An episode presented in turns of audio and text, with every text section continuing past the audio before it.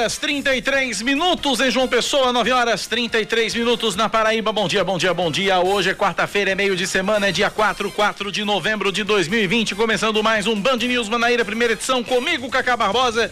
E hoje, tradicionalmente, às quartas-feiras. Oscar Neto, bom dia, Oscar. Good morning, Cacá Sim, Barbosa. Barão. Porque hoje o dia, o dia tá Biden Trump, Biden, Biden, Trump, Trump, o dia Biden, Trump. todinho, né? Pois é. Sério que as urnas lá do Rangel podem decidir essa eleição, viu? É Rangel e Jaguaribe também decide. Exatamente. É, Rangel e o Jaguaribe. colégio eleitoral lá é grande. Brincadeiras à parte, Cacá. As urnas do IFPB, na verdade. Exatamente. É, o mundo está nessa expectativa, né? De saber se Trump vai ser reeleito, se Biden é, é, é, vai assumir esse primeiro mandato dele. E você, Cacá, você acompanhou durante toda a manhã. Quais são as expectativas? Nenhum não tenho, não dá pra prever, não tá, Verdade, tá, né? tá Tá completamente, tá totalmente imprevisível, totalmente é, é, é, indefinido, Uhum. né? Tem estado que uma hora o Trump vai pra frente, na outra hora o Biden, enfim, tá, tá bem, tá bem definido, não dá, eu não, não consigo cravar não, não Tá tenho cora- um- eu não tenho a coragem que o Megali tem de chutar e dizer tá que quase um Dilma e Aécio, né? por aí, por, Por aí. aí. e Vamos a lá. gente está acompanhando, a gente está acompanhando e vai Com trazendo os, os destaques para você, os detalhes da eleição norte-americana e os destaques locais no Band News Manaíra, primeira edição. Vamos às manchetes de hoje. Das mais de 12.500 solicitações de registros de candidatura para as eleições de 2020 na Paraíba, 216 candidatos renunciaram, de acordo com o Tribunal Superior Eleitoral. Os motivos das renúncias não são divulgados. Ontem, o bancário Emanuel Santana, do PMN, renunciou à candidatura a prefeito do Conde. De acordo com ele, a decisão foi colegiada entre os membros do partido como forma de buscar uma alternância de poder na cidade. A saída dele ainda não consta nos números da Justiça Eleitoral, já que ele ainda não formalizou o ato. O secretário executivo da Fazenda na Paraíba, Bruno Frade, participa de uma reunião para discutir a ajuda financeira após o primeiro turno das eleições municipais. O encontro foi ontem e contou com a presença do presidente da Câmara dos Deputados, Rodrigo Maia, e representantes de outros nove estados. Além da liberação de recursos durante a reunião, também foi solicitada uma possível intermediação política na distribuição da vacina contra a Covid-19. A direção de um bar na Orla de João Pessoa anuncia que vai processar o cantor Henry Freitas, que no domingo fez uma espécie de show improvisado próximo ao local. Em um vídeo postado na internet, o cantor aparece em meio a uma aglomeração e grande parte das pessoas não usava máscara, incluindo ele próprio. Ainda na postagem, ele conta que teria saído para comer um peixe quando um amigo chegou com uma caixinha de e ele teria pego o microfone emprestado no bar e ainda garante que o show improvisado aconteceu com toda a segurança. A sócia do estabelecimento, Tamara Cavalcante, negou que o local tenha emprestado qualquer equipamento para Henry e que ele estivesse na lista de atrações da casa. Pois é, até o momento eu entrei em contato com a assessoria, ele não se pronunciou sobre, sobre esse assunto. E se tem o que vai... dizer? É, né? Mas Tem o que dizer? a gente tem que abrir o espaço É, também, não, sim, né? abrir Pra espaço, ok. defesa. Mas ele tem o que dizer? Hum, não sei. Né? Eu acho. Eu, eu não, tenho- é, é, não As imagens mais. falam por si As só. imagens falam por si só. Pois é. Pois bem, falando em aglomeração, Covid-19, a Secretaria Estadual de Saúde confirma 93 novos casos da Covid entre segunda-feira e ontem, e esse número de pacientes que têm ou tiveram a doença sobe para 133.379. Destes, 108.864 já estão recuperados. 11 mortes foram confirmadas ontem, sendo cinco delas de fato nas últimas 24 horas, o que eleva o número de óbitos para 3.119. 36% dos leitos de UTI para pacientes com casos graves estão ocupados. O índice regional mais alto é apresentado no Sertão, onde a taxa de ocupação chega a 48%. O Conselho Nacional de Justiça abre uma apuração para investigar a conduta do juiz Hudson Marcos, da terceira vara criminal de Florianópolis, na condução da sessão do caso Mariana Ferrer. Ele foi o responsável por comandar a audiência do processo em que o empresário André de Camargo Aranha foi acusado pelo Ministério Público de ter estuprado a influenciadora em um bar de Florianópolis em 2018. André Aranha foi absolvido por falta de provas por estupro de vulnerável, de acordo com o Ministério Público catarinense. Conforme a promotoria, não houve dolo na ação. Daí o surgimento da expressão estupro. Ah, Culposo. como é? Culposo. Culposo, exatamente, culposo.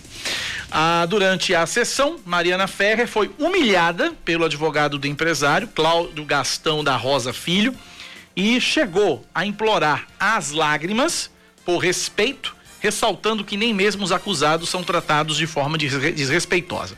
A OAB de Santa Catarina oficiou o advogado para que ele preste esclarecimento sobre a conduta dele na audiência. Daqui a pouco a gente vai repercutir, a gente vai comentar, a gente vai falar sobre esse caso, se eu tiver estômago para isso. Brasil é Brasil, né? BR é BR. Vamos lá.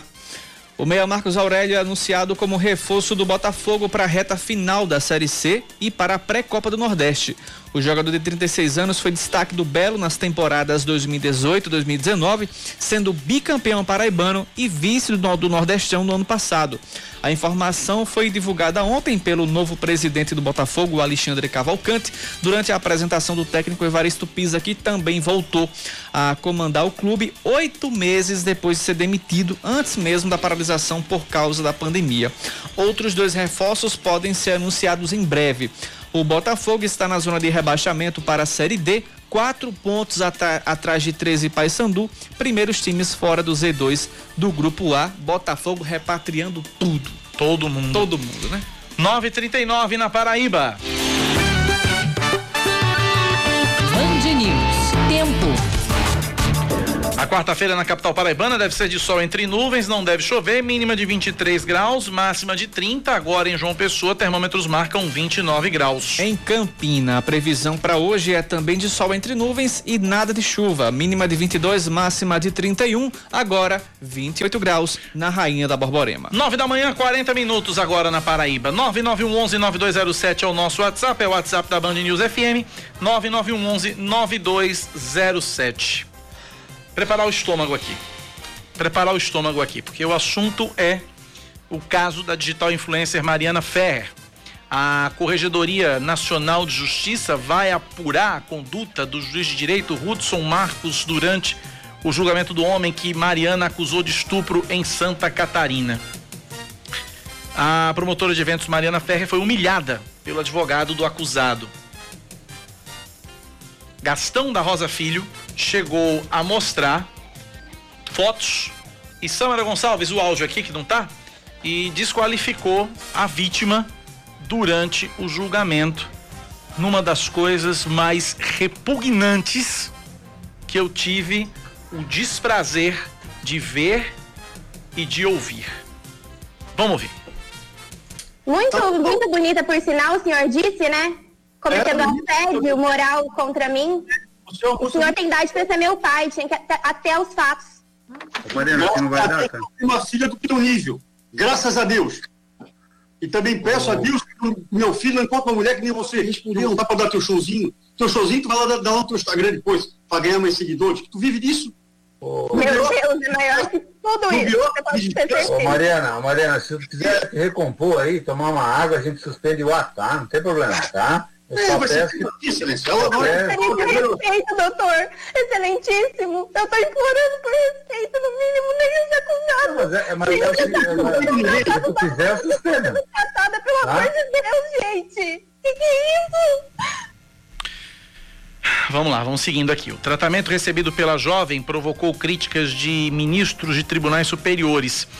Mariana Ferra acusa o empresário André Aranha de estupro durante uma festa em um clube de Florianópolis em 2018. Ela disse que foi drogada, pois não se lembra do que aconteceu quando foi levada pelo agressor até um camarim restrito. O promotor responsável pelo caso argumentou que André Aranha não tinha como saber durante o ato sexual que Mariana não estava em condições de consentir a relação, não existindo, portanto, a intenção de estuprar.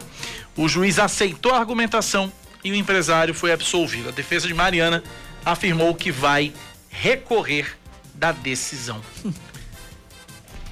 Rejane Negreiros, queria te ouvir. Bom dia. Bom dia. É estarrecedor mesmo, né? Quando a gente escuta isso e quando a gente quando a gente acompanha uma cena dessa em pleno tribunal. Mas vamos lá, deixa eu contar uma história antes, antes de chegar nessa história.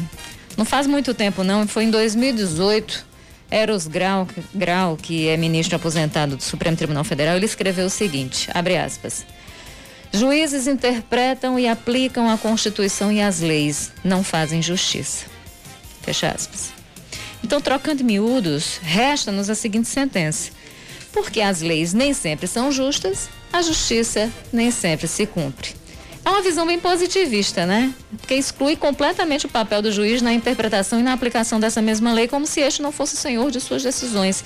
É um grande equívoco ou uma grande sacada poderia ser também, uma vez que acaba eximindo intencionalmente o julgador das consequências de suas ações. Mas não existe ação sem reação. Existe, gente? Uh -uh. Né? Tem uma outra lei, essa da física, já nos alerta para isso. Sendo assim, vamos então, Cacá, ao caso concreto. Os estupros de Mariana Ferra. E aí eu falo no plural porque não bastou a violência física. Somou-se a ela a violência psicológica, a tortura, a humilhação. O que a gente vê, o que a gente escutou aí, foi uma cena de tortura. E aonde sabemos, até onde sabemos, tortura é crime uhum. inafiançável e impre imprescritível aqui no país. E a Mariana passou por uma sessão de tortura, né? Bem, em um tribunal, a blogueira acabou buscando ali a reparação de um crime que foi praticado contra ela. E o que foi que ela encontrou? Inquisição. Né? O fogo do algoz, nesse caso o advogado, uhum. e a omissão que feriu de morte a função precípua do judiciário, defender os direitos do cidadão. Uma heresia, a norma constitucional, né? Mariana cometeu crime, afinal? Bem, a blogueira acusou o empresário André de Camargo Aranha de estupro. Homem branco, rico. É importante guardar isso. Em dezembro de 2018, aos 21 anos, ela disse que foi abusada, né? E era virgem. A perícia encontrou sêmen e encontrou sangue na roupa de Mariana. Não havia evidências de consumo de álcool ou drogas. A jovem, no entanto, garante foi violentada. E aí eu abro um parênteses. Eu estava falando aqui com, Cacá, com, com o Oscar na hora que você falava sobre a história do, de, de não haver evidências de consumo uhum. de drogas. Muitas vezes, diante de um, uma situação extremamente violenta, e aí psicólogos, psiquiatras podem falar com sobre isso com propriedade, mas há casos sobre isso que muitas vezes, diante de uma agressão, de uma cena extremamente violenta, o corpo reage. E às vezes essa reação implica no esquecimento de determinadas coisas, detalhes, como uma forma de se proteger. Sim. Pode ser o caso? Pode, por que não? Merece e mereceria, né, um, um, um, uma análise também desse ponto de vista, né? Bem, no ordenamento jurídico, estupro é crime doloso. Significa, minha gente, que não é doloso. É, contra... é totalmente contrário ao que o juiz decidiu, que não houve dolo no crime. Meu Deus do céu. Né? Pois é, e aí no caso concreto, aí o, o, o, o acusado foi inocentado e a palavra de Mariana foi desprezada. Né? Para o juiz faltaram provas suficientes para a comprovação do crime. É aquela história, na dúvida, o réu foi inocentado, indúbio pro réu, né? O que se, uhum. que se fala na justiça. Para o MP de Santa Catarina, pasmem, houve como o Cacá que lembrou estupro culposo. Ou seja, o cara estuprou, mas não teve intenção de estuprar. Eu vou até colocar aqui, eu nem deveria colocar essa frase aqui, porque não tem, não, nem merece, mas é como se for, é, é, é como dizia o Chaves, foi sem querer querendo. Né? É. Tipo assim, tipo né? isso. Eu nem queria colocar o Chaves nessa tipo conversa, tipo mas é isso, é tipo sem querer querendo. É porque é tão sujo e tão sem noção, mas, mas essa, essa associação acaba valendo para que a gente entenda, né? A, a, a, a, a irracionalidade né, dessa narrativa. E aí a repercussão do caso foi imediata, eu vou trazer aqui as palavras do Gilmar Mendes, ministro do STF, ele diz, aspas, as cenas da audiência de Mariana Ferra são estarrecedoras. O sistema de justiça deve ser instrumento de acolhimento, jamais de tortura e humilhação. Os órgãos de correição devem apurar a responsabilidade dos agentes envolvidos, inclusive daqueles que se omitiram. O Cruzeiro Esporte Clube também se manifestou nas redes vários sociais. Times. Vários times, vários né? Times vários futebol, né? times. Né? Cruzeiro, dizendo, Flamengo, Fluminense, estupro é estupro. Uhum. Em qualquer situação. E diz mais, chega de violência contra a mulher. Né? O Conselho Nacional de Justiça abriu procedimento para apurar a conduta do juiz. A OAB diz que vai convocar um advogado para que ele possa se explicar. Contudo, gente, pelo que foi exposto, né, as imagens da audiência, ou o áudio da audiência, Nesse caso aqui, eu acho que fala por si mesmo, né? O áudio fala Com por certeza. si mesmo. E aí, explicação só não basta, né? Diante da omissão, diante do achaque que foi promovido contra a vítima, ela foi sistematicamente abusada.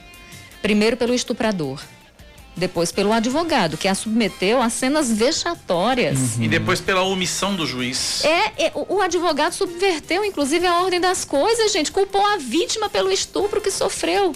Então avalie quantas vítimas de estupro, sabendo desse caso, se omitem, se calam, sofrem até Rejane, se matam. Eu quero, eu quero pensar, eu quero, nessa história de culpar a vítima, eu quero pensar uma coisa que eu vi no pouco do vídeo que eu vi, porque eu não tive estômago de ver o vídeo inteiro ainda. Uhum. Não tive estômago de ver o vídeo inteiro é ainda. É Aquele link que eu mandei para você ontem, uhum, Rejane, eu mandei uhum. ontem um link ontem à tarde do Intercept, que foi quem denunciou a história toda. Uhum.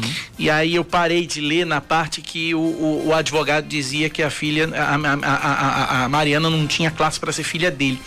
Mas um pouco e que antes. o filho dele não encontrasse uma Mariana é, no seu caminho também. Mas um pouco antes, mas um pouco antes eu vi um negócio, o, o, o, o advogado mostrando fotos da Mariana. A Mariana era modelo, é modelo, uhum. modelo profissional. Uhum. Fez fotos sensuais profissionais Inclusive, né? ele disse que extraiu de, do, da página não, de um fotógrafo. E, aí, e aí ele, ele usou o termo. Posição ginecológica. eu ia chegar exatamente nesse ponto. Exato. E ele usou o termo posição ginecológica. Isso é de uma baixaria. O termo é esse.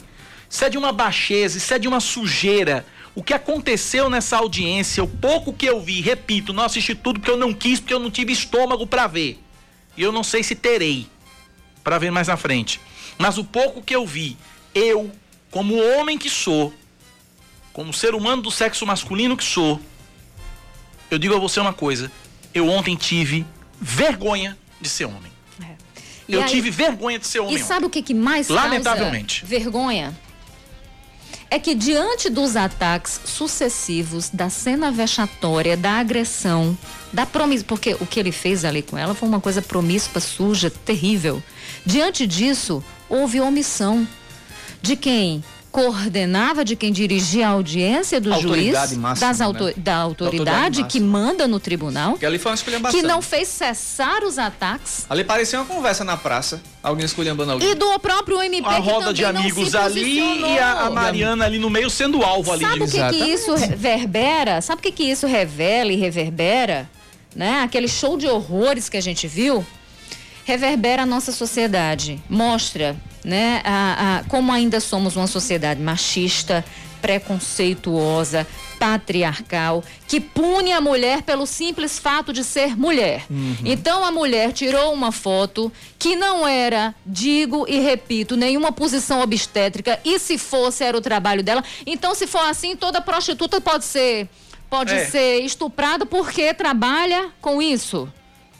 Então, se for assim, nós que vamos à praia e usamos biquínis, merecemos ser estupradas porque estamos usando biquíni e estamos pedindo para ser estupradas? Bem, é absurdo. existe uma é cultura do estupro que a gente viu, foi ratificada e endossada dentro de um tribunal. Foi oficializada num tribunal. E isso coisa, não pode ser concebido, isso não pode ser tolerado. Então, essa reação, essa reação que a gente está vendo contra o que, o que foi posto. Essa reação precisa gerar uma ação concreta. Uhum. Não pode ter espírito de corpo, não pode ter corporativismo nesse momento. Nem notinha de repúdio. Notinha de repúdio não basta. Ou a gente responde um crime desta natureza com a altura e o rigor que ele merece, ou a gente vai continuar institucionalizando e naturalizando o estupro e a gente vai continuar matando mulheres e dizendo amém para o agressor. A gente não pode tolerar isso. Rejane, eu estou na linha com o doutor Luiz Pereira, advogado criminalista, que vai nos trazer um pouco de luz também nessa nossa discussão, nesse nosso debate. Doutor Luiz Pereira, bom dia. Bem-vindo à Rádio Band News mais uma vez. Bom dia, bom dia, Cacá, bom dia, Rejane, bom dia, Oscar, bom dia a todos os ouvintes da Band News. Cacá, uh, oi, Luiz, a gente vai conversar. Pois não. Peraí, só um minutinho, o doutor Luiz está falando. Pois não, doutor Luiz, rapidinho. Cacá, é, apenas agradecer ó, o, o, convite para participar desse brilhante programa e dizer que é, a, as posições de vocês postas até esse momento, é, na verdade, relatam exatamente o que aconteceu naquele ato. Um, um, um ato que é preconceituoso, um ato que precisa ser punido, repensado para que postura dessa natureza não se repita. A partir daí, eu, eu me coloco já à disposição para os questionamentos. Rejane. Rejane Oscar. Pronto, Luiz. Inclusive, é, é, eu vou eu vou fazer essa primeira pergunta para você, depois eu vou deixar você uhum, é, no contato com os meninos, até porque nós vamos conversar mais tarde, mais tarde no primeiro plano. Mas eu acho que tem coisas que a gente precisa entender no meio de todo esse processo. Né? Primeiro, a, a própria questão do, do dessa decisão que acaba se baseando naquele princípio do na dúvida, benefício réu, indúbio pro réu. E aí eu queria que você falasse sobre isso, porque essa questão foi levada na íntegra ipsis literis, ou seja, literalmente pelo juiz, sem analisar todo o resto, pelo que parece, o conjunto probatório. Ah, muito embora é, exames tenham mostrado que a vítima não havia sido dopada ou drogada, a, a perícia mostrou que havia sêmen, que havia sangue, né? E, e aí, além disso, você tem a vítima dizendo, eu fui estuprada, né? Então, eu queria que você explicasse essa situação para a gente entender quando é que de fato o indúbio pro réu ele pode ser usado nesse sentido, é, beneficiando o acusado né, em detrimento da vítima que fez a denúncia e que buscou reparação do crime é, sofrido no tribunal. Eu queria que você falasse um pouquinho sobre isso e sobre a necessidade. Como é que se dá? Até onde vai a questão da interpretação da lei num momento como esse é, e numa situação como essa, Luiz? É, Regiane, é, na verdade o juiz ele julga a partir do livre convencimento das provas instruídas no processo. Ele não pode julgar a partir daquilo que ele acha, a partir daquilo que ele é, colhe da opinião pública. Ele tem que, julgar a partir do, da, da, da, análise das provas produzidas sobre o crime do contraditório. A acusação inicial que se põe é a acusação do artigo 217-A, que é o do crime de, de estupro de vulnerável, tá? que seria, seja conjunção carnal ou ato libidinoso com menor de 18 anos, e essa vulnerabilidade poderia também ser decorrente do embriaguez, de, de, de um doping, né, que é o caso que ela alega, que foi dopado. Nós temos aí uma decisão que se valeu apenas e unicamente da tecnicidade diante da prova pericial. Porque ela diz que nós tínhamos, ela foi dopada, né, é, e o exame mostra que não. Contudo, como você mesmo mostrou, nós temos uma coleta de material é, na, na, nas roupas íntimas dela que comprova o ato. Nós temos uma perícia também que, que mostra é, o rompimento do INE e ela alega isso, que, que, que era virgem.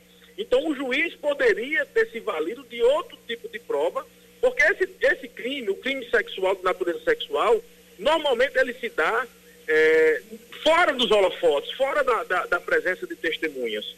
Então, a palavra da vítima ela tem um valor preponderante na avaliação desses casos. E aí, o que é que o juiz faz? Ele descarta a palavra da vítima, descarta é, a, a consonância da palavra da vítima com a prova pericial, e a prova pericial mostra que houve é, o rompimento do ímã, houve o contato sexual entre eles, e passa a é, decidir apenas e unicamente sobre a ausência de um elemento que aplicou a vulnerabilidade, que trouxe a vulnerabilidade, a condição de não reagir ou de se impor diante de determinado fato.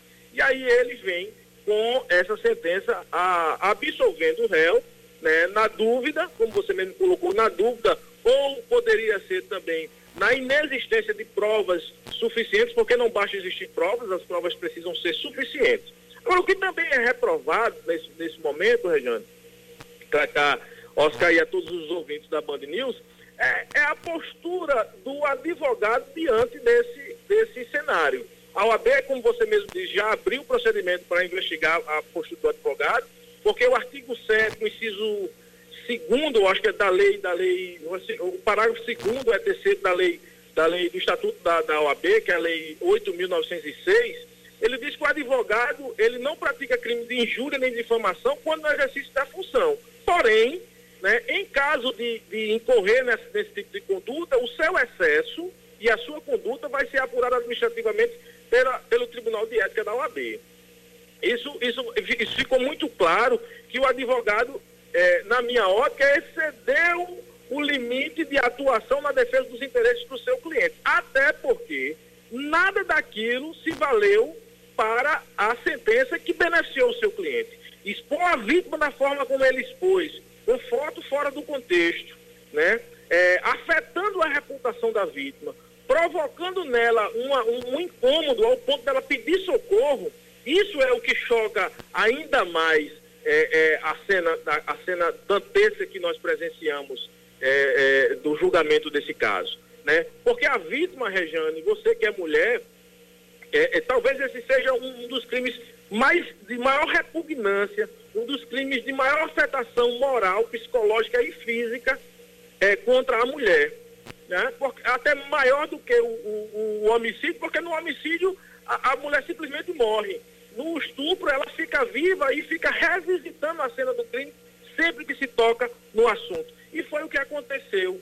O advogado estabeleceu uma estratégia de afetar a reputação da vítima, fazendo revisitar a cena do crime, ou, ou o instante em que toca aquela violência, para que ela perdesse o controle, entrasse em contradição. Né? E o que nós vimos, na verdade, foi é, um, um, uma outra violação moral, né? um desrespeito por parte do advogado. Nós temos uma omissão em relação ao, ao, ao, e eu falo isso de maneira preliminar, porque é, na verdade nós, nós tivemos acesso não a todo o conteúdo da, da audiência, mas apenas determinados trechos, mas nós temos uma omissão do Ministério Público, diga-se de passagem, Regiane, nesse momento o Ministério Público deve atuar como fiscal da lei, não como órgão acusador, tá certo? E como fiscal da lei, ele deveria prezar pela, pela proteção da vítima naquele instante. Ele deve prezar também pela proteção do acusado. Não caberia, é, é, também, se houvesse um assistente de acusação, não caberia o assistente de acusação também humilhar, maltratar um acusado, em qualquer crime que seja. Todas as partes do processo, juiz, promotor, advogado, vítima, acusado, todos os atores do cenário, como oficiais de justiça, serventuários da justiça, é, assessores do Ministério Público, estagiários de modo geral, todas as pessoas precisam ser tratadas com educação e com urbanidade. Não foi o que vimos ali. Seja de, de ato volutivo por parte do advogado, seja de ato omissivo por parte do, do promotor e a aquiescência do juiz, considerando que o juiz deve pôr ordem né, ao, ao cenário da audiência. E não foi o que aconteceu. Talvez por isso é que nós estamos também muito chocados, não só é, é, é, por essa conduta, mas pela absolvição de um crime tão, tão reprovável, né, quando há provas, como você mesmo colocou, provas técnicas, periciais, que mostram que de fato houve o contato sexual, que não foi permitido, e aí é preciso dizer, Rejane, e Cacá, uh, Oscar e, e para todos os nossos ouvintes da Band News. A mulher, a gente precisa ter esse cuidado de que a mulher não é a culpada de um crime é, por, é, de violência sexual. Por mais que ela ande de shortinho curto, por mais que ela ande mostrando o corpo, é, parte do seu corpo, a barriga, enfim, as pernas, por mais que isso, que isso aconteça, ela não é causadora daquele crime que a, que, que a, a torna vítima. A mulher tem direito de vestir a roupa que ela quiser, a mulher tem, tem, tem direito de ir à festa que ela quiser, né, de dançar com quem ela quiser, de não dançar com quem ela quiser, de beijar, de ficar. Né? E, e, é, e é importante entender que poderia haver até um namoro entre eles, mas ainda assim existia o crime de estupro. Né? O, o crime de estupro é, é, é, uma, é, um crime em que, em determinadas circunstâncias, acontece até com, com mulher de programa, né? que não, não por ser mulher de programa, é, mas isso não afasta, por ser mulher de programa, não afasta a ocorrência do crime de estupro. Pode existir, inclusive, durante o consentimento, né? um homem tendo um consentimento com a mulher em realizar o, o ato sexual, em determinado momento a mulher pode dizer, olha, eu não quero mais, cansei, né? não, não quero mais, e Sim. a partir daí é, a, o que era consentido passar a ser, a ser crime. Então é, é interessante entender o que é e o que não é crime de estupro. O ato consensual, a volutividade de ambos os, os, os partícipes, e aí a gente fala homem e mulher, mas no cenário jurídico atual nós podemos é, também entender a, a, ocorrência de estupro entre mulheres e estupro entre homens. tá? Então, o que é, na verdade, o, ato, o ato do, do, do estupro? É o, é, o, é, a, é o ato sexual, a satisfação da, da libido, sem a aquiescência, sem Sim. a doença da outra parte. Seja de que modo for. Seja mulher de programa, seja casado, marido também. Você que está nos ouvindo, preste atenção. Você, marido, também pra, pode praticar crime de estupro contra a sua mulher, desde que ela não queira a relação naquele dia. Importante alerta. cansada, criou, criou, é, é, cuidou dos filhos o dia todo, e aí, cansada, não quer ter o ato sexual. O marido não pode dispor do corpo dela da forma e como ele quer. Então, é bem, é bem importante deixar muito claro isso. Sem dúvida. Naquele momento, o que houve para mim, Cacá, foi um estupro. Se havia a, a, a, a introdução de uma droga ou não, né, o estupro está materializado a partir do não consentimento da vítima e da prova pericial que comprovou o ato sexual. Perfeito, mais claro que isso, só água. Doutor Luiz Pereira, obrigado pela participação, um forte abraço. Forte abraço, Cacá, Regiane Oscar e a todos os ouvintes da Band Tá aí, portanto, 10 da manhã, 4 minutos, intervalo, a gente volta já já aqui na Band News.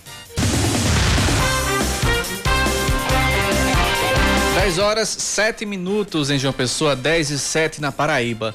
O vereador de Bonito de Santa Fé, no sertão, João Bosco dos Santos, do Podemos, morre vítima da Covid-19. O soldado Bosco, como era conhecido, estava internado desde o último dia 22 no Hospital Regional de Cajazeiras e faleceu na manhã de ontem. Ele foi eleito vereador de Bonito de Santa Fé em 2016 e tentava a reeleição. Dos mais de 9 mil proprietários de veículos na Paraíba que têm direito à restituição do seguro DPVAT, apenas 976 fizeram a solicitação. De acordo com a, com a seguradora líder, o reembolso direito de quem pagou o seguro 2020 com o valor de 2019 está disponível desde o dia 15 de janeiro e varia entre R$ 10,98 centavos e R$ 72,28 centavos, conforme a categoria do veículo. Para solicitar o estorno, basta acessar o site restituição.dpvatsegurodotrânsito.com.br e preencher preencher os dados solicitados. Se as informações estiverem corretas, o valor é depositado diretamente na conta do proprietário do veículo em até dois dias. O Centro de Vigilância Ambiental e Controle de Zoonoses de João Pessoa realiza a partir de hoje o cadastro e o agendamento para esterilização de cães e gatos para o mês de novembro. O procedimento pode ser feito pelo site joaopessoa.pb.gov.br na, e a página de cadastramento, de cadastramento vai ser bloqueada quando o limite de vagas for atingido.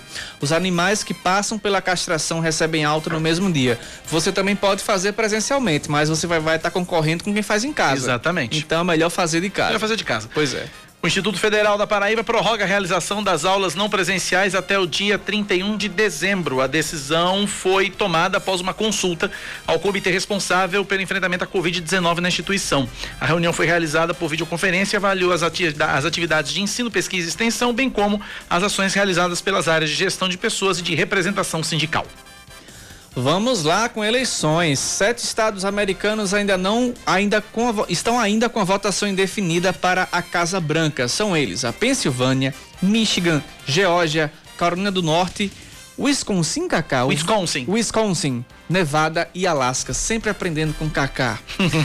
O vencedor da eleição precisa conseguir esses 270 delegados no colégio eleitoral. No momento, o candidato democrata Joe Biden tem 227 delegados contra 213 para o presidente Donald Trump do Partido Republicano, de acordo com a estimativa do jornal The New York Times. Falar de esportes, o médico de Diego Maradona informa que a cirurgia do ídolo argentino foi bem sucedida. Leopoldo Luque afirmou que o craque está acordado e muito bem.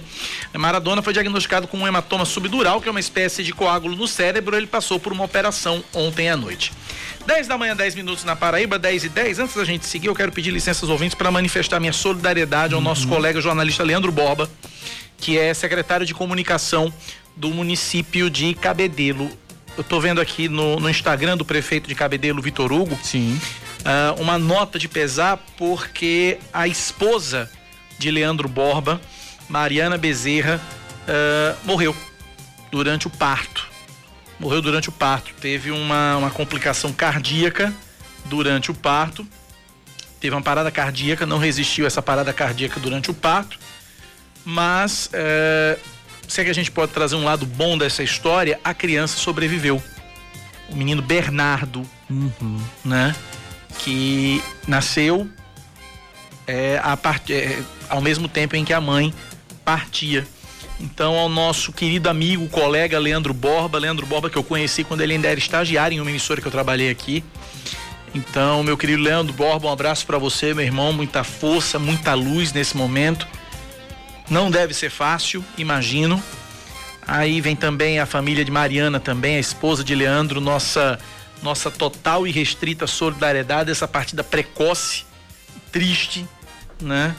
Que o, o nosso querido Leandro Borba, secretário de comunicação da Prefeitura de Cabedelo está vivendo nesse momento. Leandro, muita força, muita luz, viu, meu irmão? Um abraço para você. É como diz até a nota do, do Vitor Hugo, né? É, o Bernardo chegou nesse mundo para tentar preencher o imenso vazio que a Mariana vai deixar, infelizmente. Que responsabilidade pro, pro pequeno pois é. Bernardo, é. né?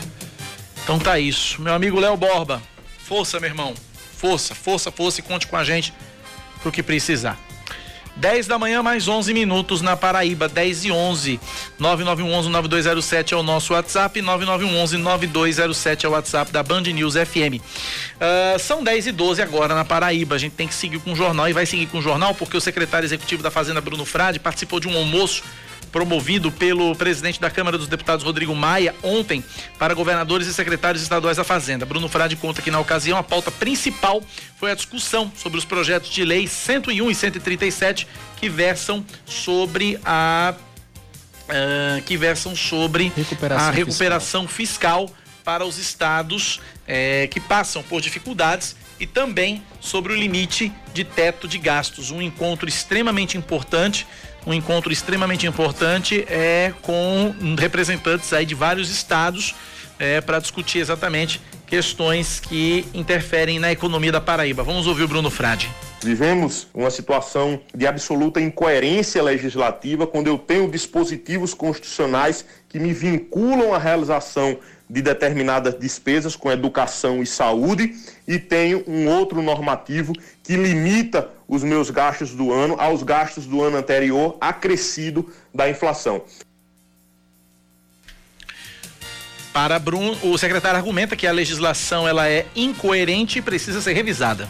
Então vejam os senhores que, caso eu tenha um excesso de arrecadação que suplante a inflação, naturalmente, uma vez eu cumprindo a determinação da lei de responsabilidade fiscal, eu vou ter um descumprimento da lei de teto de gasto. Então, há uma incoerência normativa, uma incoerência legislativa, que também está avançando dentro desse programa de recuperação fiscal, que é o projeto de lei complementar 101. Segundo Bruno, o presidente da Câmara, Rodrigo Maia, se mostrou receptivo às propostas aprovadas por governadores e secretários. Então, saímos da reunião com o presidente da Câmara com um sentimento extremamente satisfatório de que o presidente se dispôs a dar celeridade a essa análise e que foi totalmente é, é, é, aceito a necessidade dessa celeridade por parte do presidente Rodrigo Maia, que disse que tão logo houvesse a apresentação do relatório, ele já colocaria em pauta para votação. Acredita ele na possibilidade de aprovação ainda no mês de novembro, que isso é extremamente significativo para o estado da Paraíba. No encontro, o plano de imunização para o país também foi citado. O secretário executivo da Fazenda, Bruno Frade, relata que foi solicitado ao presidente da Câmara que ele fizesse uma espécie de intermediação política na distribuição da vacina contra a Covid-19 nós pleiteamos junto ao presidente da Câmara que fizesse gestão junto ao presidente da República, junto ao governo federal, para que nós tenhamos um organismo central para coordenar esse processo de possíveis aquisições de vacinas que venham a ser devidamente homologadas e atestadas a sua, a sua eficácia, para que não aconteça o que aconteceu com a Paraíba, que de forma muito séria procurou fazer as aquisições dos respiradores e em determinado momento teve seus respiradores, inclusive, confiscados pelo governo federal. 10 e 15 na Paraíba, 10 da manhã, 15 minutos, está aí a informação para você. É, eu hoje, hoje eu tô com, hoje eu tô um pouco meio com os nervos à flor da pele, essa história toda da, da, da, da Mariana, Mariana, Ferrer e agora essa história do, do, da esposa do nosso querido Léo Boba. E aí eu, eu esqueci de trazer uma informação importante no caso da esposa do Léo Boba. Foi noticiado inicialmente que ela teria morrido vítima da Covid-19, mas não é, não, a informação não é essa. Covid-19 nem passou perto dela nem do, do Leandro Boba. Foi realmente uma parada cardíaca que a Mariana, que a, que a Mariana, coincidentemente Mariana também, Exatamente, né? Exatamente, é. Mariana. Coincidentemente Mariana. Mariana Bezerra. Mariana Bezerra. É, teve durante o parto, né? Nada de Covid-19 no caso de Léo Borba, que é secretário de comunicação da prefeitura de Cabedelo. Deixa eu agradecer alguns ouvintes que interagem com a gente aqui. Ouvinte final do telefone 9059 tá relatando aqui um problema da Cagepa aqui no Irmã Dulce Colinas do Sul, só que ele mandou o vídeo, só que o vídeo não abre aqui para mim. Se você puder descrever o que é o problema, a gente lê no ar sem a menor dificuldade. Obrigado pela participação. Outro ouvinte aqui, final do telefone 4852. Defesa é ampla, mas não pode tudo. Sobre o caso da Mariana Ferre. Uhum. Defesa é ampla, mas não pode tudo. Estarrecedor não foi a sentença, mas ela pode ser revista no segundo grau. O estarrecedor foi a conduta da criminalização da vítima pelo advogado e a omissão do promotor e principalmente do juiz em não intervir. O Intercept mais uma vez mostrando que ninguém iria contemplar. É o Adailton. Valeu, Adailton. Obrigado pela participação. O que acontece, Cacá, que eu trazer esse comentário quando o Regiane estava aqui, é que a gente passa o ano todinho com as campanhas para a mulher denunciar agressões, denunciar violência, denunciar, procurar mesmo. Elas já tinham um certo receio, né? As mulheres já têm, algumas já têm um certo receio de fazer essa denúncia.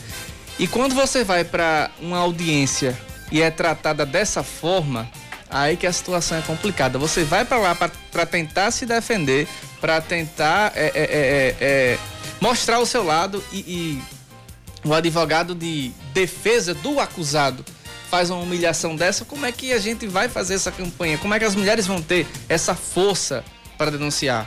É para procurar as autoridades policiais, procurar um ministério público, enfim, que se que permaneceu omisso também durante a esculhambação, porque ele não foi audiência, foi uma esculhambação. Foi um linchamento moral. Exatamente. E o juiz ainda disse: Ah, é, é, é, Mariana, se você tivesse sentindo um pouco é, alterada, quer tomar, parar, quer tomar água? A gente suspende. Pelo amor de Deus. Agora, agora o que mais, o que, o que é bacana, o que eu acho bacana nessa história, hum. bacana no termo de ironia, tá, gente? para quem não tiver capacidade de entender. Mas o que eu acho bacana nessa história é o seguinte: o juiz vai para o CNJ, né? É investigado. Se for punido, vai ser Aposen... punido hum. com uma aposentadoria compulsória. Veja que coisa. Aposentadoria compulsória, entendam vocês. Ele vai continuar recebendo o salário dele de juiz, só que como aposentado sem trabalhar. É a mesma coisa, estava fazendo essa mesma comparação com o Samara. É a mesma coisa que eu chego aqui na rádio, um dia que eu esqueço de tomar o remédio em casa, né? Chego aqui em casa, falo um monte de bobagem, um monte de abobrinha, esculhambo com todo mundo. Aí, quando termina o programa, a direção me chama. Cacá, você falou um monte de bobagem, a gente vai punir você. Você vai para casa, a gente vai lhe aposentar, você continua recebendo seu salário. É isso que acontece. E é isso que esse juiz pode acontecer. Ou seja, punição, uhum. uma ova. Tenham punição uma ova. No dia que isso for punição, eu mudo meu nome. 10 e 19, é, antes de ir pro intervalo, bom dia, o, ouvinte final do telefone 1923. Bom dia, hoje passei pelo viaduto do centro, fiquei muito triste com o que vi. Paredes antes com lindas pinturas estão sujas com fuligem e pichação. Da mesma forma, as caixas de som que tocavam música clássica e davam ritmo ao movimento da água da fonte luminosa da lagoa sumiram mesmo tendo custado mais de um milhão de reais na gestão de Agra. Triste ver o dinheiro público ser jogado fora. Tá aí, participação do nosso ouvinte. Zé, 10 e 19, vamos pro intervalo, a gente volta já já.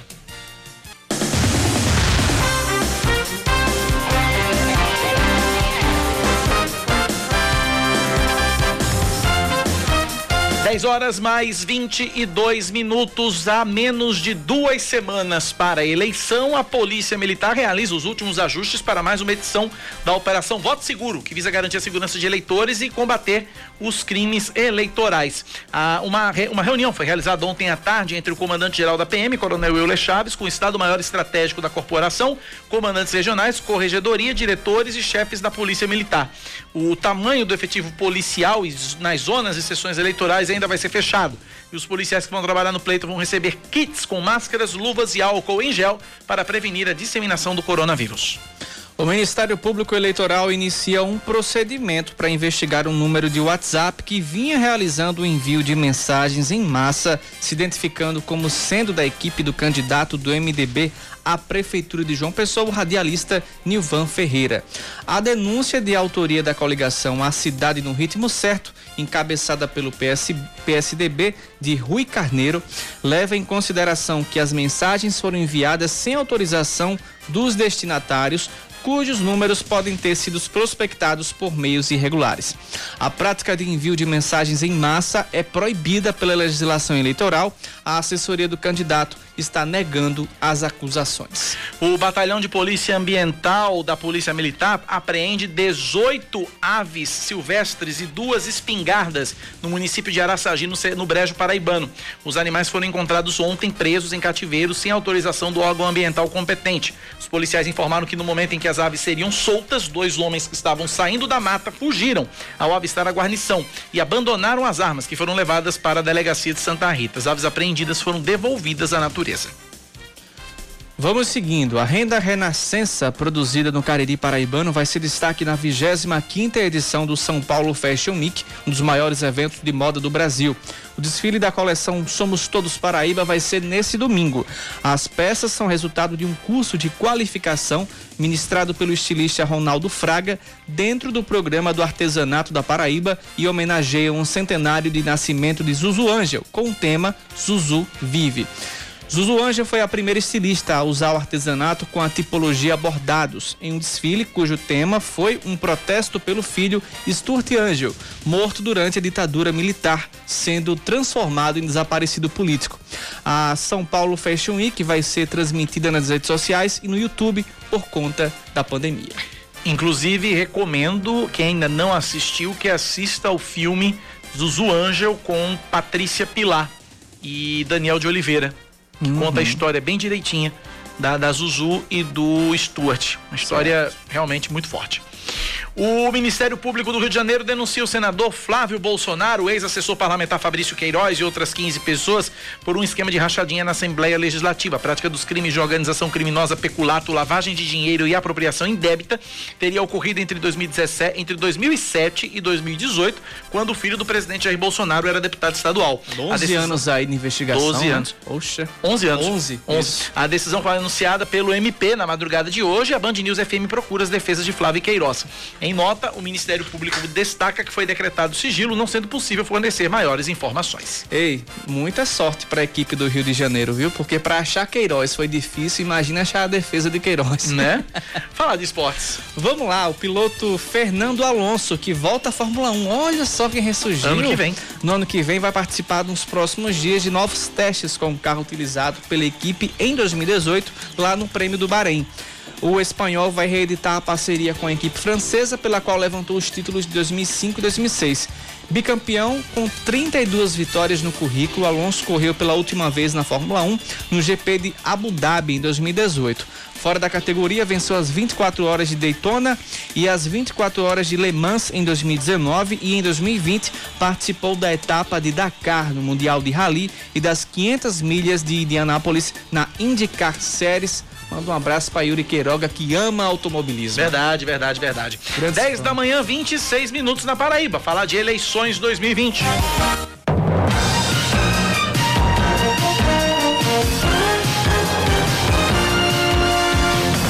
Dez horas e 26 minutos. Saúde, educação e mobilidade urbana foram grandes temas que a gente discutiu aqui, não foi, Cacá? Com as entrevistas com os candidatos. A mobilidade urbana aqui em João Pessoa é sempre um gargalo, não só nosso, mas os nossos ouvintes que mandam mensagens aqui todo dia que participam. Esses temas são os mais recorrentes nas propostas dos candidatos à Prefeitura de João Pessoa. Mas os eleitores, o que é que eles querem? Quem traz essa informação é Leandro Oliveira.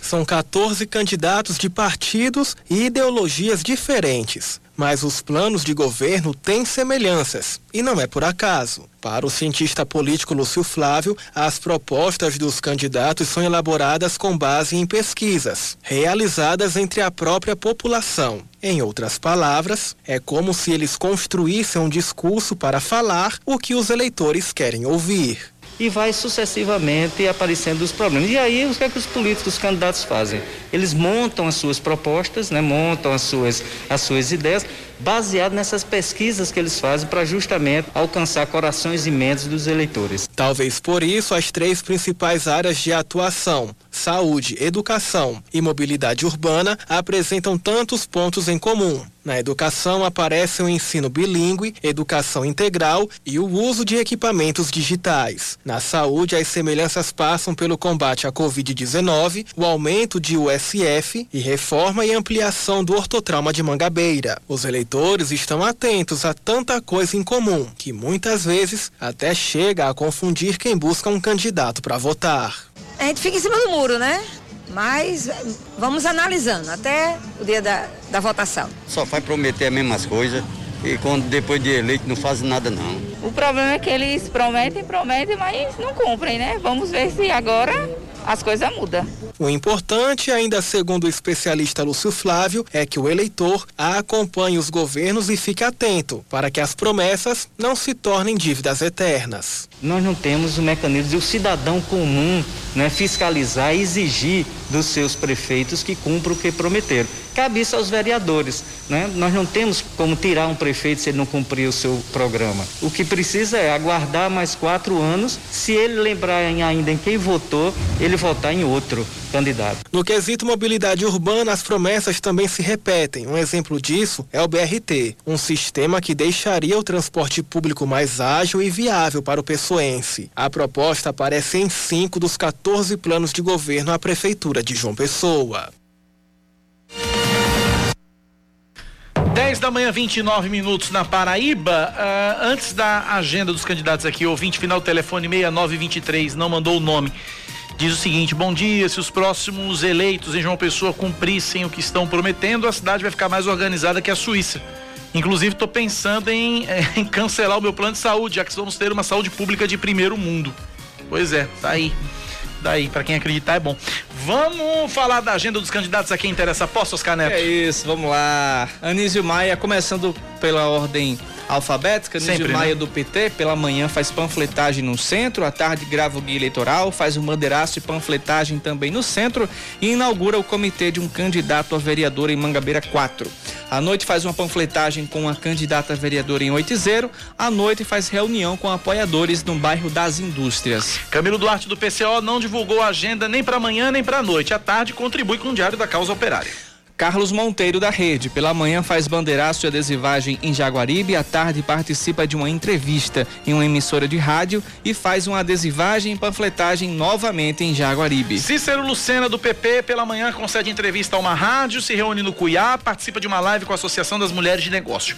À tarde se reúne com taxistas, depois no Cidade Verde, em seguida com apoiadores no Alto do Céu e com trabalhadores da indústria têxtil. À noite tem encontro com empresários e reuniões no Roger e no Castelo Branco. Edilma Freire do PV pela manhã visita o Distrito Mecânico e grava o guia eleitoral. À tarde visita a comunidade Boa Esperança, se reúne nos bancários e em seguida com lideranças comunitárias. À noite visita Mangabeira, bancários e Anatólia. Italo Guedes do PSOL pela manhã visita a feira de Jaguaribe, à tarde faz panfletagem um shopping de Mangabeira, à noite participa de uma videoconferência com a rede de proteção de pessoas em estado de vulnerabilidade. João Almeida do Solidariedade pela manhã grava o guia eleitoral e visita moradores em Mandacaru. À tarde se reúne com membros do Conselho de Educação Física e faz panfletagem no bairro das Indústrias. À noite se reúne no bairro das Indústrias, Alto do Mateus e também no 13 de maio. Nilvan Ferreira do MDB pela manhã se reúne com profissionais da construção civil, em seguida se reúne remotamente com procuradores do município. À tarde visita o Padre Biapina, Irmã Dulce e à noite bairro dos Novais. Rafael, Rafael Freire do P faz uma panfletagem entre os trabalhadores da limpeza urbana, à tarde na Lagoa, à noite participa de uma plenária virtual com a militância. Rama Dantas do PSTU, à tarde concede entrevista a uma emissora de TV, grava vídeos e à noite se reúne remotamente com apoiadores. Raoni Mendes, do Democratas, pela manhã se reúne com organizadores de corridas de rua e com representantes de, das categorias de saúde. À tarde faz caminhada em Cruz das Armas e visita o bairro das Indústrias. Ricardo Coutinho, do PSB, visita comunidades pela manhã, se reúne à tarde na sede do partido, faz gravações e visita comunidades. E à noite uh, visita alguns bairros aqui da capital. Rui Carneiro, do PSDB, pela manhã visita bairros e uma feira livre. À tarde se reúne com funcionários do setor hoteleiro e faz caminhadas nos bairros. À noite se reúne com apoiadores em diversos bairros. Valber Virgulino, do Patriota, pela manhã se reúne com a equipe de campanha. À tarde visita lojistas no centro, participa de eventos no centro e no comitê. À noite se reúne com um candidato a vereador no bairro de Tambaú. Esta é a agenda dos candidatos, repito, a quem interessar possa. 10 e 33 na Paraíba, 10 da manhã, 33 minutos. A gente muda um pouquinho de assunto. Fala sobre a Covid-19. A Paraíba realiza inquérito sorológico para conhecer a situação da pandemia no estado. O método é inédito no país e nele será analisada a possibilidade de volta às aulas aqui na Paraíba. Leandro Oliveira.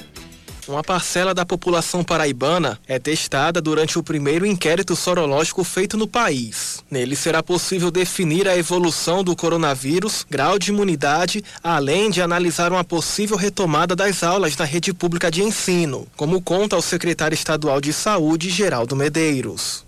Primeiro inquérito realizado nesse modelo no Brasil e tem o objetivo de testar uma parcela da população paraibana para que nós possamos retornar às aulas presenciais com toda a segurança, evitando o que nós estamos observando aí na Europa, com a maioria dos países voltando a fechar bares, restaurantes, comércio. É isso que nós não queremos aqui no estado da Paraíba. Nós teremos uma ideia precisa do grau de imunidade da população paraibana e o que ocorrerá após a abertura total das aulas presenciais em termos de contaminação dos alunos da população jovem.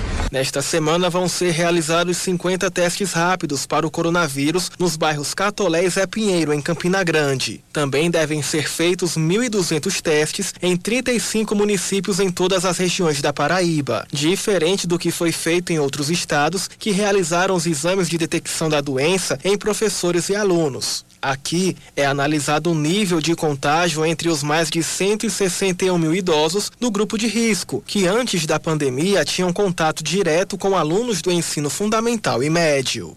E que podem ser contaminados a partir do momento que o seu filho, o seu neto, se dirige às aulas presenciais e retornam com o vírus para dentro de casa, determinando a contaminação de aproximadamente 30% da população.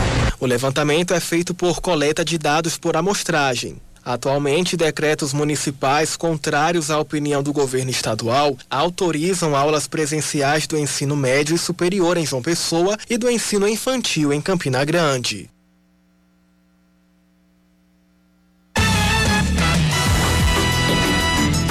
10 horas mais 35 minutos agora na Paraíba, 10 e 35 Continuamos falando sobre a Covid-19. Quem teve coronavírus pode ficar doente de novo.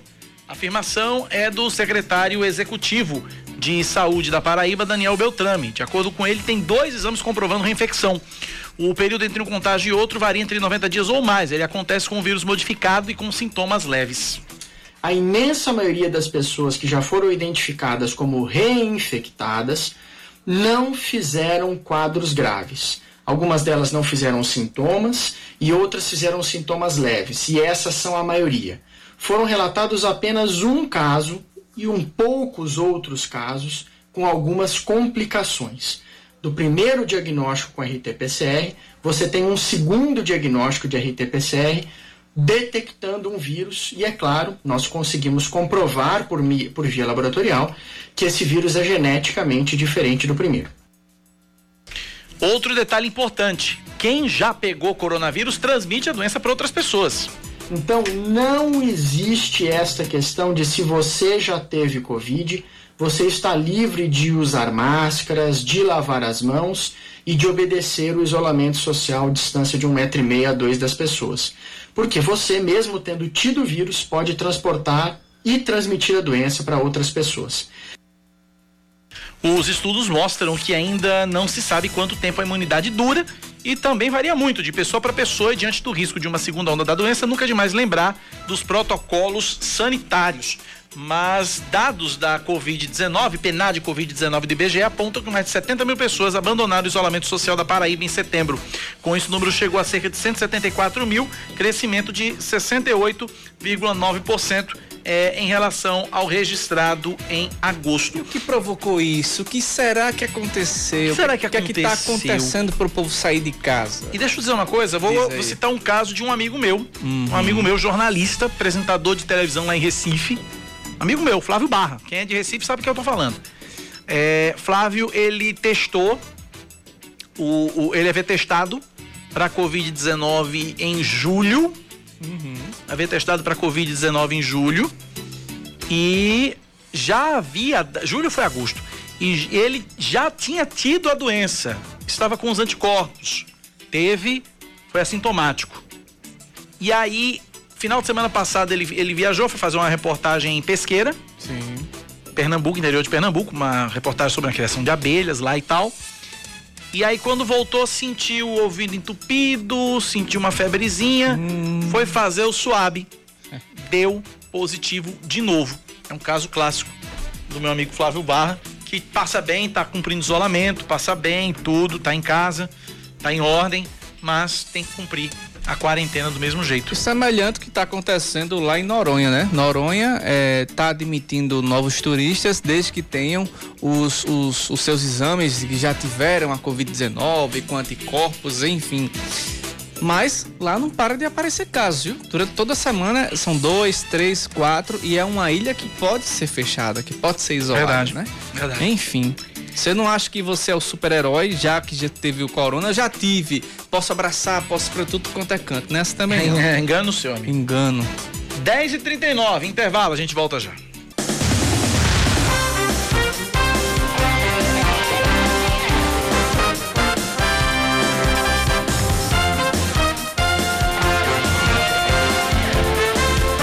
Dez horas 41 minutos, último bloco, Kaká, desse nosso jornal.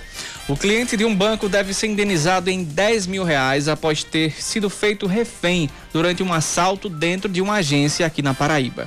Essa decisão é da segunda Câmara Civil do Tribunal de Justiça. No recurso, o banco alegou que não pode ser responsabilizado pelo dever de indenizar ou restituir, já que foram adotadas as medidas de segurança cabíveis ao caso. No entanto, o desembargador Luiz Silvio Ramalho Júnior afirmou que é inquestionável a responsabilidade do banco, que tem o dever de garantir segurança aos clientes e ao público em geral. O juiz observou que a má prestação do serviço, caracterizada pela falta de segurança que ocasionou todo o abalo psicológico sofrido pela vítima, configura ato ilícito indenizável, ato ilícito indenizável a título de danos morais. O Ministério Público Eleitoral proíbe a realização de comícios, carreadas, adesivaços, bandeiraços e visitações domiciliares com mais de cinco pessoas no seu município de Sapé, Oscar Neto. Ai, no Brejo Paraibano. A decisão foi da promotora de Justiça Eleitoral, Caroline Freire Monteiro da Franca, atendendo a uma representação da coligação A Força da Mudança, encabeçada pelo Podemos. De acordo com o documento, a reclamação é que, mesmo proibidos de realizar campanha com aglomerações, os representados teriam feito um comício no dia 22 de outubro, causando grande aglomeração de pessoas. A coligação adversária, no caso. Em caso de desobediência, pode ser aplicada multa de 25 mil reais. Tá certo. Ontem teve vários, vários exemplos é, respeitando esse, essa decisão da juíza aí. Mas vamos lá. 10h42. O prefeito e candidato à reeleição em São Bento, Jarques Lúcio, é condenado a pagar uma multa de 50 mil reais por promover aglomerações durante a abertura do comitê de campanha. O evento aconteceu em 25 de outubro e é amplamente divulgado na cidade. A decisão foi do juiz eleitoral da 69ª Zona Eleitoral, José Normando Fernandes. O magistrado ainda afirmou que o candidato à reeleição, abre aspas, reposta diariamente vídeos e fotos de eventos com grande quantidade de apoiadores, fecha aspas. É o que a gente vê aqui no Guia Eleitoral de João Pessoa também, né? É uma festa. Aqui tá proibido tudo, mas os candidatos fazem questão de postar, tanto nos guias quanto nas redes sociais também. 10h43. O vice-prefeito de Campina Grande, Anivaldo Ribeiro, passa por um procedimento cirúrgico em São Paulo para o tratamento da diverticulite. A doença é uma inflamação na parede interna do intestino. Anivaldo Ribeiro já foi prefeito de Campina Grande, deputado estadual e deputado federal. Ele é pai do deputado federal Agnaldo Ribeiro e da senadora Daniela Ribeiro. Anivaldo ainda não tem previsão de alta para retornar a Campina Grande. Os Estados Unidos vão ter a partir de janeiro a primeira senadora transgênero da história. Aos 30 anos, a democrata Sarah McBride foi eleita pelo estado de Delaware. Em 2012, ela se tornou a primeira estagiária transgênero da Casa Branca na gestão Barack Obama. Das 35 cadeiras em disputa, os democratas conquistaram até agora 17 e os republicanos 12. Esportes, Kaká. Esportes agora mudando a trilha, porque o sorteio para a definição dos confrontos e mandos de campo das quartas de final da Copa do Brasil vai ser realizado às 11h30 da manhã desta sexta-feira. Até o momento, Cuiabá Internacional e São Paulo estão classificados. As outras equipes saem dos duelos das oitavas, que são Ceará e Santos, Flamengo e Atlético Paranaense, América Mineiro e Corinthians, Juventude Grêmio, Palmeiras e Red Bull Bragantino. Assim como na fase anterior, não há nenhuma restrição de encontro nas quartas de final, ou seja, é tudo num pote só, tudo num balaio só tira dois, é esse contra esse fim de papo. Paz, o Botafogo ontem, hein? Contra oh, o Cuiabá, rapaz. perdeu por 1 a 0 Que fase, viu? Desde 95 que o, que o Botafogo lá do Rio não tem um título expressivo, né? Quando é. foi campeão brasileiro, Honda tá passando pelo Botafogo, mas não vai levar nenhuma medalhinha não, viu? Vai não, vai não, não vai, vai não. não. Tá complicado. Todo Honda precisa passar por uma retífica. 10 e 45 na Paraíba, olha, o advogado da Mariana Ferrer Sim. diz que está avaliando a retirada do sigilo do processo em que o empresário André Camargo Aranha foi absolvido de acusação de estupro em Santa Catarina. Em declaração exclusiva à Band News FM, Júlio César Ferreira da Fonseca afirmou que o caso já extrapolou a questão privada e acha importante que a comunidade saiba o que efetivamente aconteceu nos autos. Ele disse ter entrado no processo nas alegações finais e ficou horrorizado com algumas coisas. Uhum. Júlio César Ferreira da Fonseca afirma que Mariana Ferreira está sensibilizada com as manifestações de apoio e que confia no Tribunal de Justiça para a reversão da sentença. Para o advogado, o processo está sendo julgado de forma parcial e que, o, e que se o sigilo for retirado, todos irão constatar a mesma coisa. 10h45 na Paraíba, uma outra informação antes da gente seguir aqui pro, pro, pro, coluna de Yuri Queiroga, é que com relação a, a outra Mariana, a, a Mariana é, Bezerra, esposa do Léo Borba, secretário de comunicação de Cabedelo, Mariana que faleceu durante o parto, vítima de uma parada cardíaca. O velório vai ser no Parque das Acácias, em João Pessoa. O horário não foi confirmado pela família. E o sepultamento amanhã, quinta-feira, dia 5. 10 e 46 na Paraíba, 10 da manhã, 46 minutos, é hora dele. Esportes com Yuri Queiroga. O futuro repetirá o passado? Yuri Queiroga analisa a volta do meia Marcos Aurélio, que chega ao Botafogo, junto com o treinador Evaristo Pisa. Dupla tem a missão de repetir o sucesso de 2018 do primeiro semestre de 2019 para impedir o rebaixamento do Belo. Oremos. Fala, Queirogão. Não tem como não dizer que a troca de comando no Botafogo e os retornos de Evaristo Pisa e de Marcos Aurélio não têm ligação um com o outro. Os dois nomes são, diria eu, de primeira hora para o grupo recém-empossado. Um não é unanimidade, mas o outro é. E a vinda de Marcos Aurélio é um misto de tentar criar um fato novo e jogar para a galera. Alexandre Cavalcante, Evaristo Pisa e Marcos Aurélio e quem mais vier já devem ter sacado que a responsabilidade de um possível rebaixamento para a Série D não cairá sobre suas costas. A diretoria, com esses dois movimentos, pode até se dar ao luxo de pensar em duas frentes: trazer gente que salve o time do rebaixamento e, se não der, aproveitar para um projeto Série D ou projeto Recomeço em 2021. É inegável que Evaristo Pisa e Marcos Aurélio estão entre os quadros mais gabaritados que passaram já pelo Botafogo nos últimos anos mas as circunstâncias da volta deles são completamente diferentes. O estilo do elenco do Botafogo não é o mesmo de 2018. A condução de trabalho de Pisa fatalmente não será a mesma, e foi uma espécie de mudança de condução e consequente perda da mão do elenco a dupla de fatores alegados para a demissão dele em março. E o Marcos Aurélio? Será que vai ser o mesmo de 2018-2019? Ele não tem um Clayton, um Marcos Aurélio e um Dico para jogar junto nesse ano. Tem um Diego Rosa, tem um Ramon que podem desafogá-lo bem, tem um Vitinho que pode ajudar na transição. Mas o comportamento deles vai conseguir projetar o futebol do futuro camisa 10?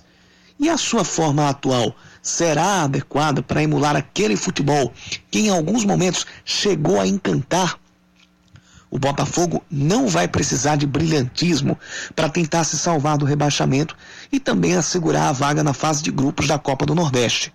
Mas vai precisar de efetividade. Com o Marcos Aurélio e a filosofia de trabalho de Pisa, isso tem que ser recuperado para ontem. E será esse o fator decisivo para saber se a atual diretoria contratou bem ou apenas jogou para a galera.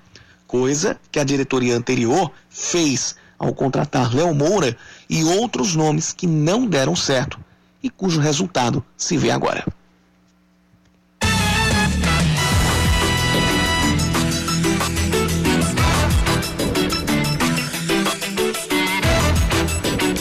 Dez horas mais 49 minutos. A ministra Carmen Lúcia do Supremo Tribunal Federal nega o pedido da defesa de Humberto Suassuna, acusado de assassinato em Catolé do Rocha, é, é, para transferir o julgamento do caso para o Tribunal de Júri de João Pessoa.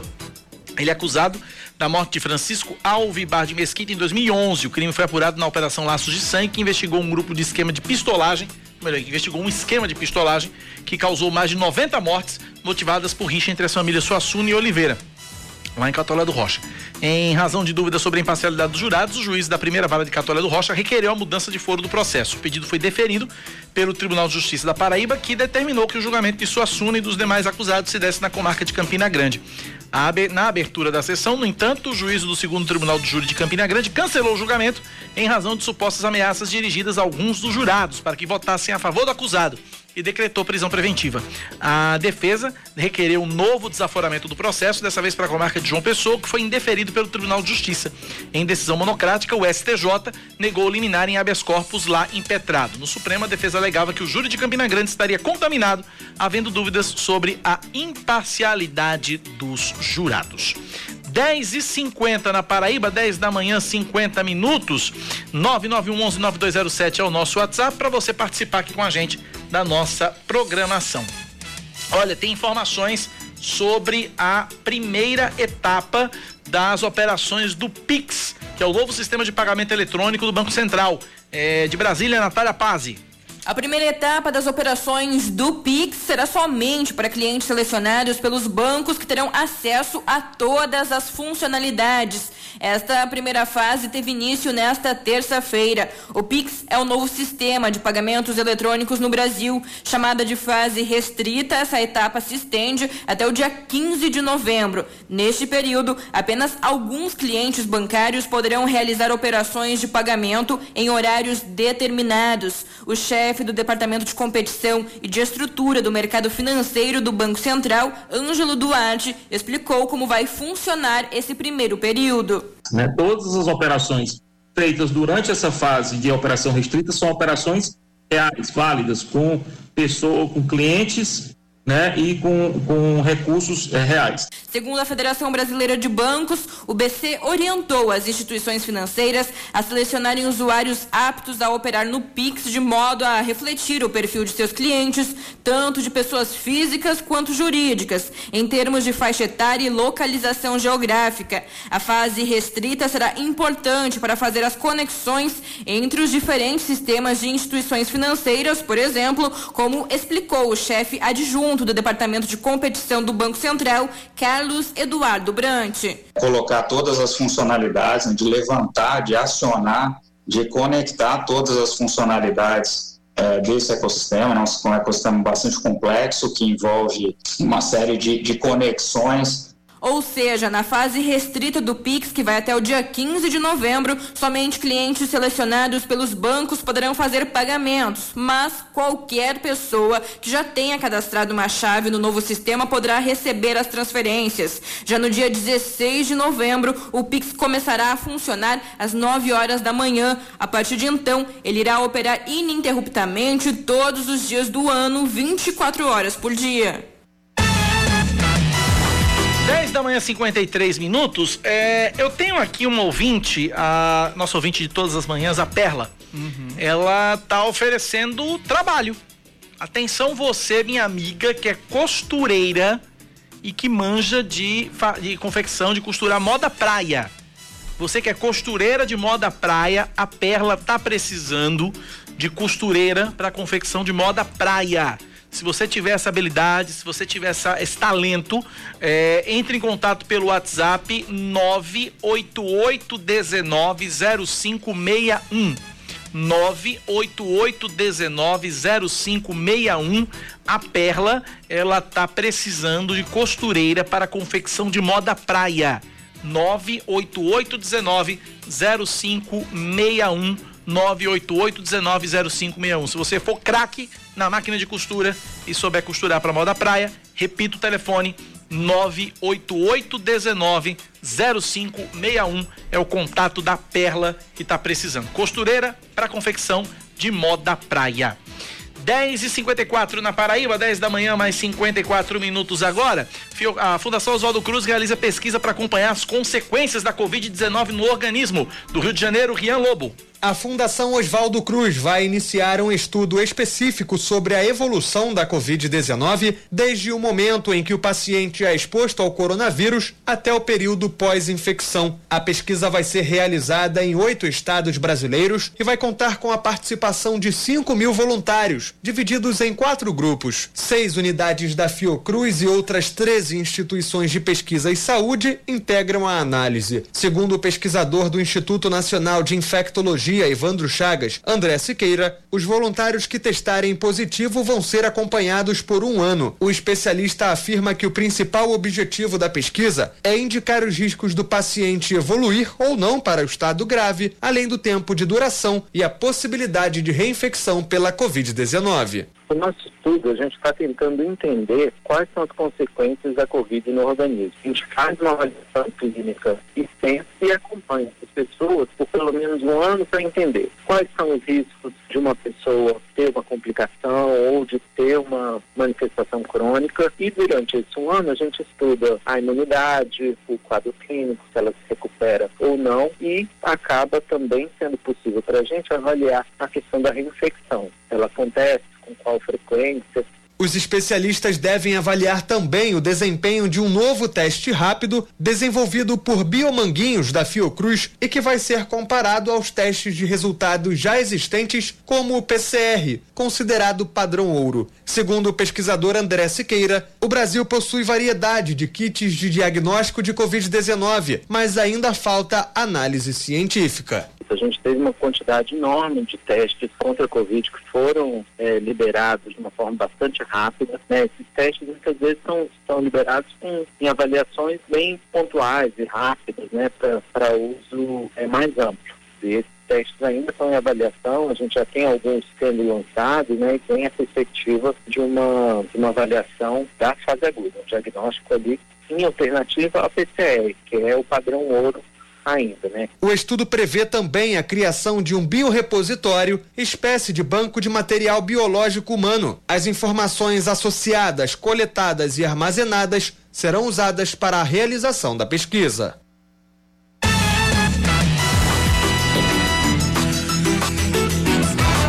Muito bem, 10 da manhã, 57 minutos na Paraíba, 10 e 57. Uh, ouvinte final do telefone 7639. Aqui tem de tudo: de notícia, comentário político, previsão de emprego, oferta de emprego, provisão do tempo, oferta de emprego, rádio arretada.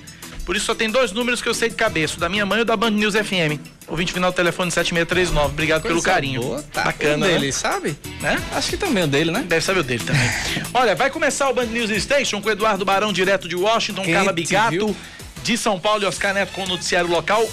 A, a cobertura tá quente a apuração pegando fogo lá nos Estados Unidos. Biden tem 238 delegados, é, Trump tem 213 né? Biden tem 238, Trump tem 213. 1, 2, 3, 4, 5, 6, 7. Sete estados faltam ainda é, serem concluírem as apurações. É, Biden vai ganhando em Nevada, seis delegados por lá. E Wisconsin, dez delegados por lá. É, já o Trump ele vai ganhando em Michigan, com 18, é, tem 16 delegados. Pensilvânia tem 20. Ixi. Carolina do Norte tem 15 e Geórgia tem 16. E ainda tem o Alasca com três, com três, três delegados. Mas as apurações elas estão muito, muito apertadas. É, por exemplo, vou dar uns exemplos aqui. Alasca não é o caso. Alasca, Trump vai ganhando com 62,91%. Em Michigan, 49,42% para Trump, 49,03% para Biden. Tem 16 delegados, o estado de Michigan. Pensilvânia, Trump já ganha com uma certa vantagem, 55,75 a 43,06. Em Michigan, na Pensilvânia são 20 é, delegados. Carolina do Norte, 50,09 para Trump e 48,69 para Biden. São 15 delegados por lá. E na Geórgia, 50,48 para Trump e 48,3 para Biden, são 16 votos. Cobertura completa no Band News Station com Eduardo Barão, Carla Bigato e Oscar Neto aqui na Band News FM. Eu volto amanhã cedinho, 6 da manhã, com as primeiras notícias do dia. E Oscar Neto fica por aqui. Valeu, Oscar. Valeu, Cacá. Até amanhã. Obrigado pela audiência de todo mundo. Tchau, tchau.